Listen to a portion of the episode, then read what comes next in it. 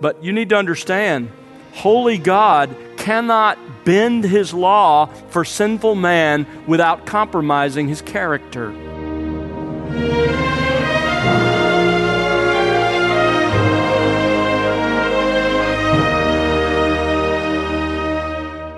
Welcome to The Word Unleashed with Tom Pennington.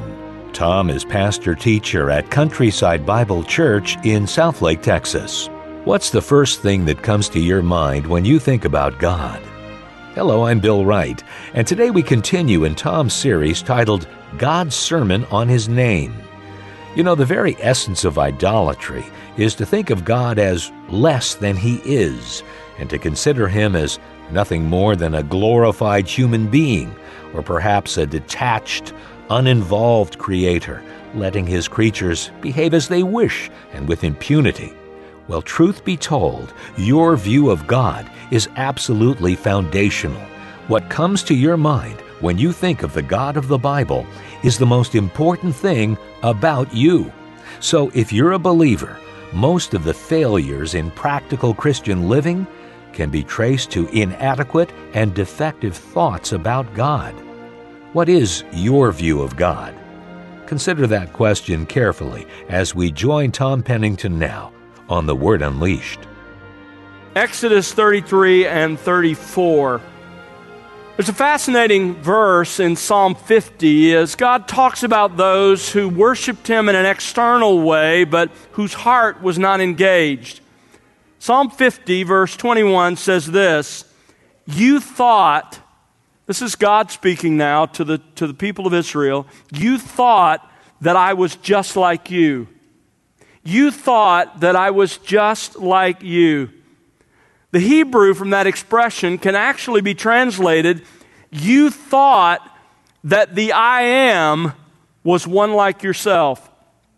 You thought that the I am, God's personal name, was one just like yourself.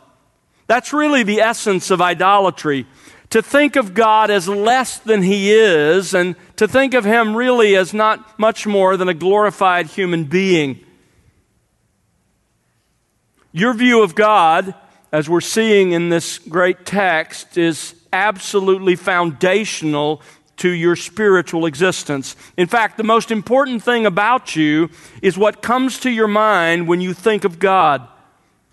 As believers, most of our failures in practical Christian living can be traced to inadequate or defective thoughts about God. I remember the first time as a new Christian I encountered this idea in a book by A.W. Tozer. This is what he wrote The most important fact about any man is not what he at any given time may say or do, but what he in his deep heart conceives God to be like. And then listen to this. We tend by a secret law of the soul to move toward our mental image of God. So the question this morning is what do you conceive God to be like? What comes to your mind when we talk about God?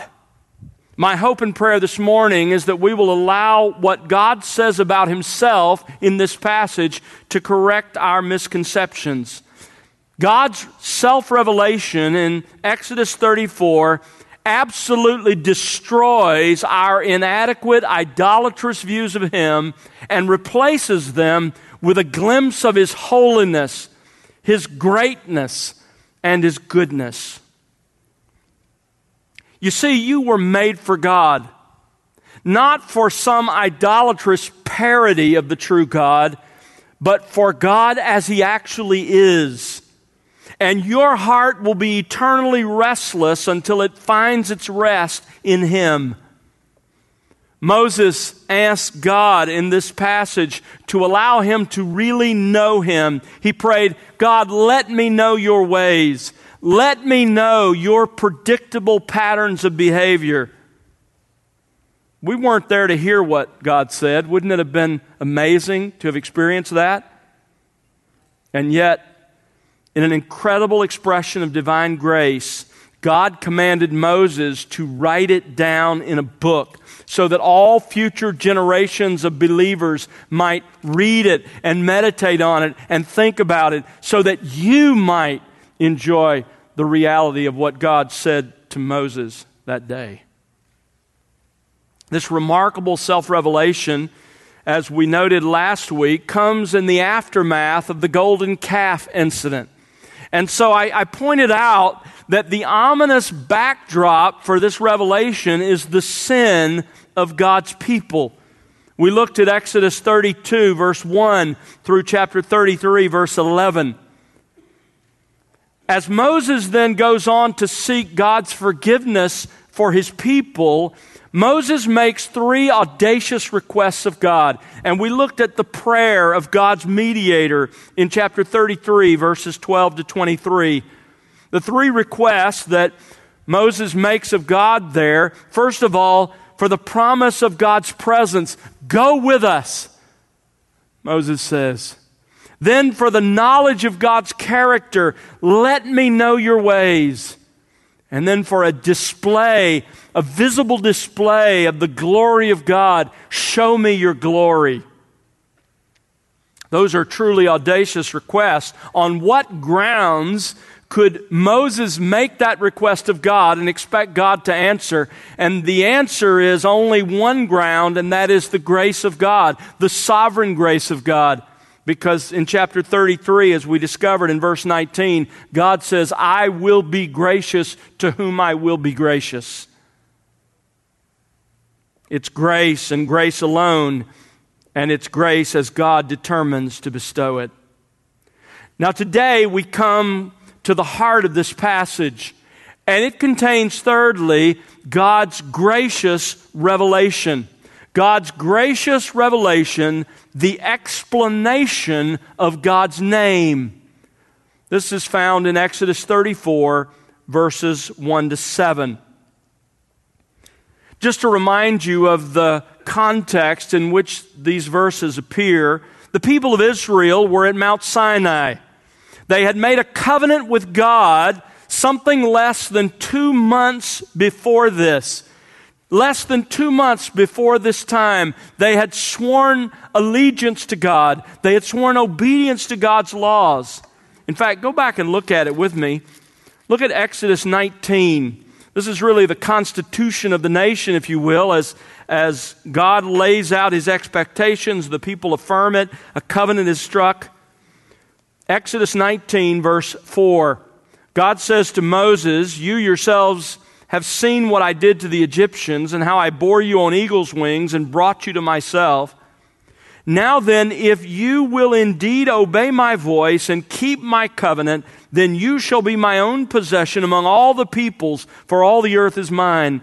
And you shall be a kingdom of priests. That is, you're going to be a nation of those who represent me to the, to the nations of the world, and a holy nation he says to Moses, These are the words you shall speak to the sons of Israel. So Moses came and called the elders of the people and set before them all these words which the Lord had commanded him. Now, notice verse 8. All the people answered together, as it were, and with one voice, and said, All that the Lord has spoken, what? We will do. And Moses brought back the words of the people to the Lord.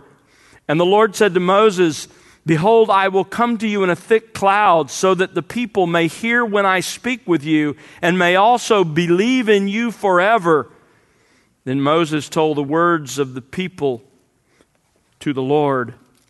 You go over to chapter 20 and verse 1. Then God spoke all these words, saying, and what you have, beginning in verse 2 and running down through verse 17, is you have God audibly, with his own voice, speaking in the hearing of all of the nation of Israel.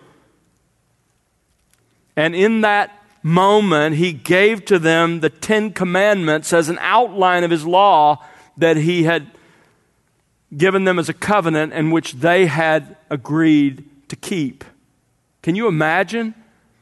Those some two million Israelites gathered at the foot of Mount Sinai, you see a visible representation of the presence of God on the top of the mountain, and then you hear the voice of God Himself outlining what His expectations are in the Ten Commandments.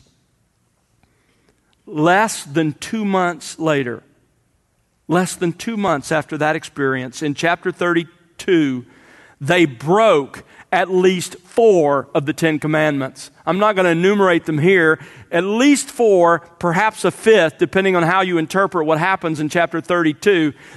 They broke those commandments. In the incident of the golden calf, they shattered their covenant with God, and that the shattering of that covenant they'd made with God was symbolized when Moses took those two tablets inscribed with the outline of God's expectations and laws and shattered them in the presence of the people. This was the first time since they had made those promises and entered into this covenant with God that they had sinned against God in such a serious way. They had broken their covenant with God. The question was, how would God react? This was absolutely crucial for them to know, and let's be honest, it's crucial for us to know as well. Not all of them were believers. Some were, but some were not. But as New Testament believers in Jesus Christ, we have been made new. But we still have the flesh and we still sin. So, how should we expect God to respond toward us? What is God like toward his people who sin against him? Well, Exodus 34 records God's renewal of the covenant with his people. And as, as God restores his people to himself in this passage, we learn what we as God's people need to know about our God when we sin against him. Let's read it together Exodus 34, and I'll read the first seven verses.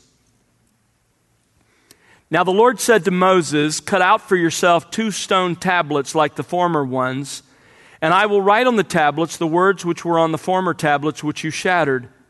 So be ready by morning and come up in the morning to Mount Sinai and present yourself there to me on top of the mountain. No man is to come up with you, nor let any man be seen anywhere on the mountain. Even the flocks and the herds may not graze in front of that mountain. So he cut out two stone tablets like the former ones, and Moses rose up early in the morning and went up to Mount Sinai as the Lord had commanded him, and he took two stone tablets in his hand. The Lord descended in the cloud and stood there with him as he called upon the name of the Lord. Then the Lord passed by in front of him and proclaimed, The Lord, the Lord God, compassionate and gracious, slow to anger and abounding in steadfast love and truth, who keeps steadfast love for thousands, who forgives iniquity, transgression, and sin, yet he will by no means leave the guilty unpunished, visiting the iniquity of fathers on the children and on the grandchildren to the third and fourth generations. In the Old Testament, that text that we have just read together becomes absolutely foundational. In fact, the rest of the Old Testament either quotes this passage directly or clearly alludes to this self revelation more than 13 times.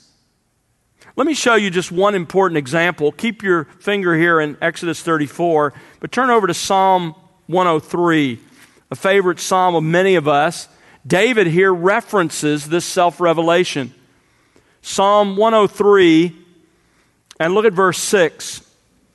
The Lord performs righteous deeds and judgments for all who are oppressed. Now, notice verse 7, and you're going to recognize the wording. He made known his ways to Moses and his acts to the sons of Israel. And then in verse 8, David actually quotes from the passage we just read in Exodus 34. The Lord is compassionate and gracious, slow to anger, and abounding in steadfast love. And then beginning in verse 9 and running down through verse 18 at least, you have what amounts to David's own commentary on God's self revelation. Here's what it looks like when God is this way toward his own. So, this is just one example of, of how this passage that we just read from Exodus 34 literally permeates the message of the Old Testament. Now let's go back to the passage itself in Exodus 34. Because here in the verses we've just read together, God teaches us several essential verities about Himself. When you and I sin, when we have done as the children of Israel did, when we have broken His law, when we've shattered the covenant that we've made, and we want to come and seek the forgiveness of God and the, the restoration to Him, these are the truths about God that we must always keep in mind, just as they were. First of all, we learn here that God is holy. God is holy. That is really the message of the first four verses. Because in the first four verses, God's holiness is revealed to us in two ways. First of all, holy God cannot bend his law for sinful man without compromising his character. Look at verse 1. Now the Lord said to Moses, Cut out for yourself two stone tablets like the former ones, and I will write the, on the tablets the words that were on the former tablets, which you shattered. Now, don't miss the, the big point here. Clearly, this was primarily wonderful news, both to Moses and the children of Israel, because it means that God intends to forgive his people, to renew his covenant with them in spite of their sin in the golden calf incident. But there is difficult news here as well, and a reminder of the seriousness of sin. You remember that in the, in the first case, the first set of tablets, God Himself had cut out those stone tablets and then had written on them with His finger. That is, He had inscribed them with His word, with His power. But now, Moses must prepare the second set. Don't misunderstand, that wasn't because Moses had sinned in some way in shattering the first set. Rather, eh, there's no indication in the text of that at all. Rather, it is a reminder that by their sin, the Israelites had broken the law of God. And now, if the covenant is going to be renewed, the law needs to be reinscribed. It needs to be rewritten. What's the point? The point here is that God is always ready and willing to forgive his people, but he will never do so by ignoring or downplaying his moral law. This is so important to understand when it comes to sin. If you're here this morning and you're not a follower of Jesus Christ, You've never repented of your sin. You never put your faith in Jesus Christ. You need to understand something. I, I, don't know how it is you think about your own sin. That is, I don't know how you think about those times when either your thoughts or your words or your actions are contrary to your conscience. Your conscience begins to scream at you and say, That was wrong. I shouldn't have done that. Or how you respond basically to what you know of the Bible, what you know of God's law. Perhaps you're tempted to think it's not really that serious. Listen, you need to understand God's view is that when you sin, and every time you sin, just like with the children of Israel, you have shattered God's law. You have shattered it. And, believer, let me talk to you for a moment. When you sin, you have also shattered God's law, but there's a difference. Because you have trusted in Jesus Christ, God sees that breach of His law as having been fully atoned for, fully paid for, even as we sang together this morning, by the death of Jesus Christ, who, as Peter says, bore our sins in His own body on the tree.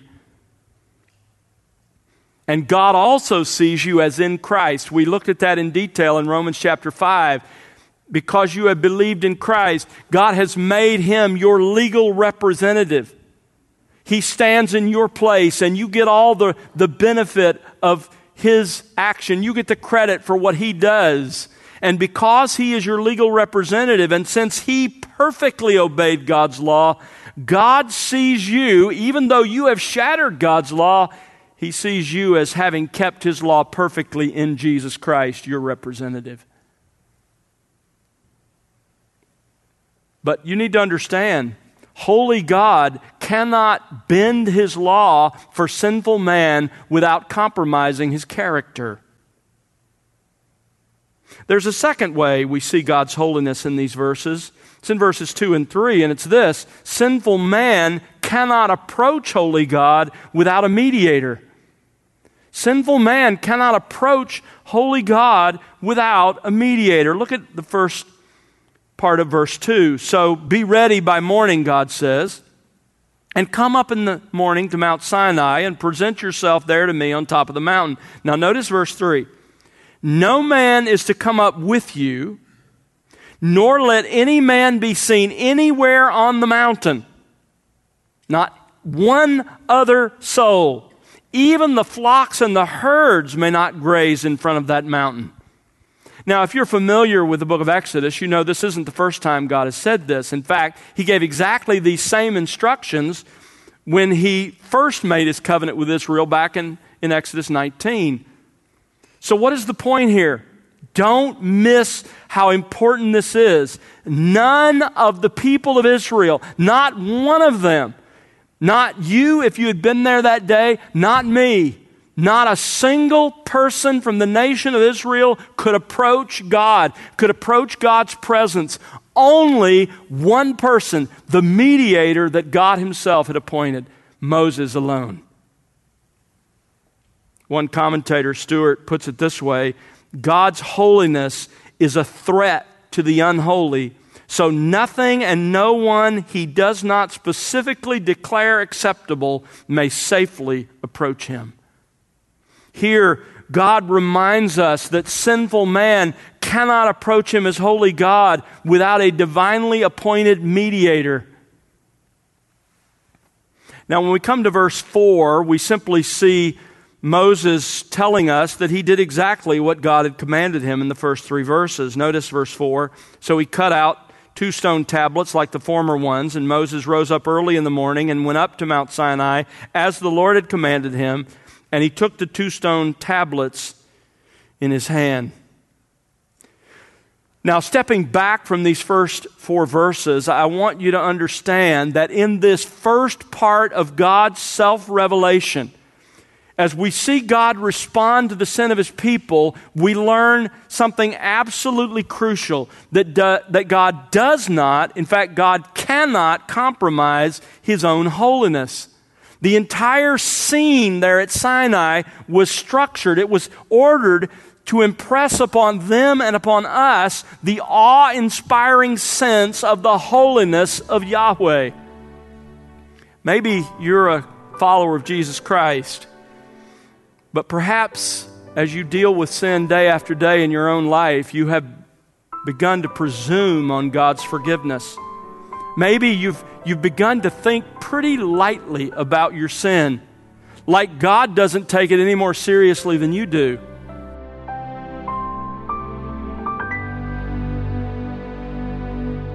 That's Tom Pennington here on The Word Unleashed with part three of his series, God's Sermon on His Name. Tom will bring you part four next time, and we hope you'll join us then. But, Tom, has a closing thought, Tell us again why we as Christians must have a biblical understanding of who God is. In the end, Bill, that's because we were created for God, the true and biblical God, not an idolatrous parody of the true God, but for God as He actually is and as He's declared Himself. And so it's my hope and prayer that in this series, as we discover what God says about Himself, It'll correct our misconceptions about Him and teach us how to offer the true God acceptable worship. Because this text really destroys, obliterates all of our inadequate, idolatrous views of God and replaces them with a glimpse of the true God's holiness, greatness, and His amazing goodness. Thanks, Tom. And friend, in a world filled with great uncertainty, God's Word and the promises it contains offer wonderful encouragement to believers in Jesus Christ. We pray that the ministry of the Word Unleashed is playing a prominent role to that effect, and we'd love to hear how that works in your life and personal walk with the Lord. Write to us, won't you? Our address is listeners at thewordunleashed.org. Again, that's listeners at thewordunleashed.org. Or you can call us at 1 877 577 Word. And remember to connect with us on social at The Word Unleashed. We also invite you to visit thewordunleashed.org, where you'll find other resources, including additional series from The Word Unleashed. Again, that's thewordunleashed.org. The Word Unleashed is made possible because of the prayers and financial gifts of individuals like you. Please consider partnering with us. You can find out how to do that by visiting thewordunleashed.org. That's thewordunleashed.org. And now for Tom Pennington and the entire team, I'm Bill Wright. Thanks for listening to The Word Unleashed, exalting God's glory, explaining God's truth.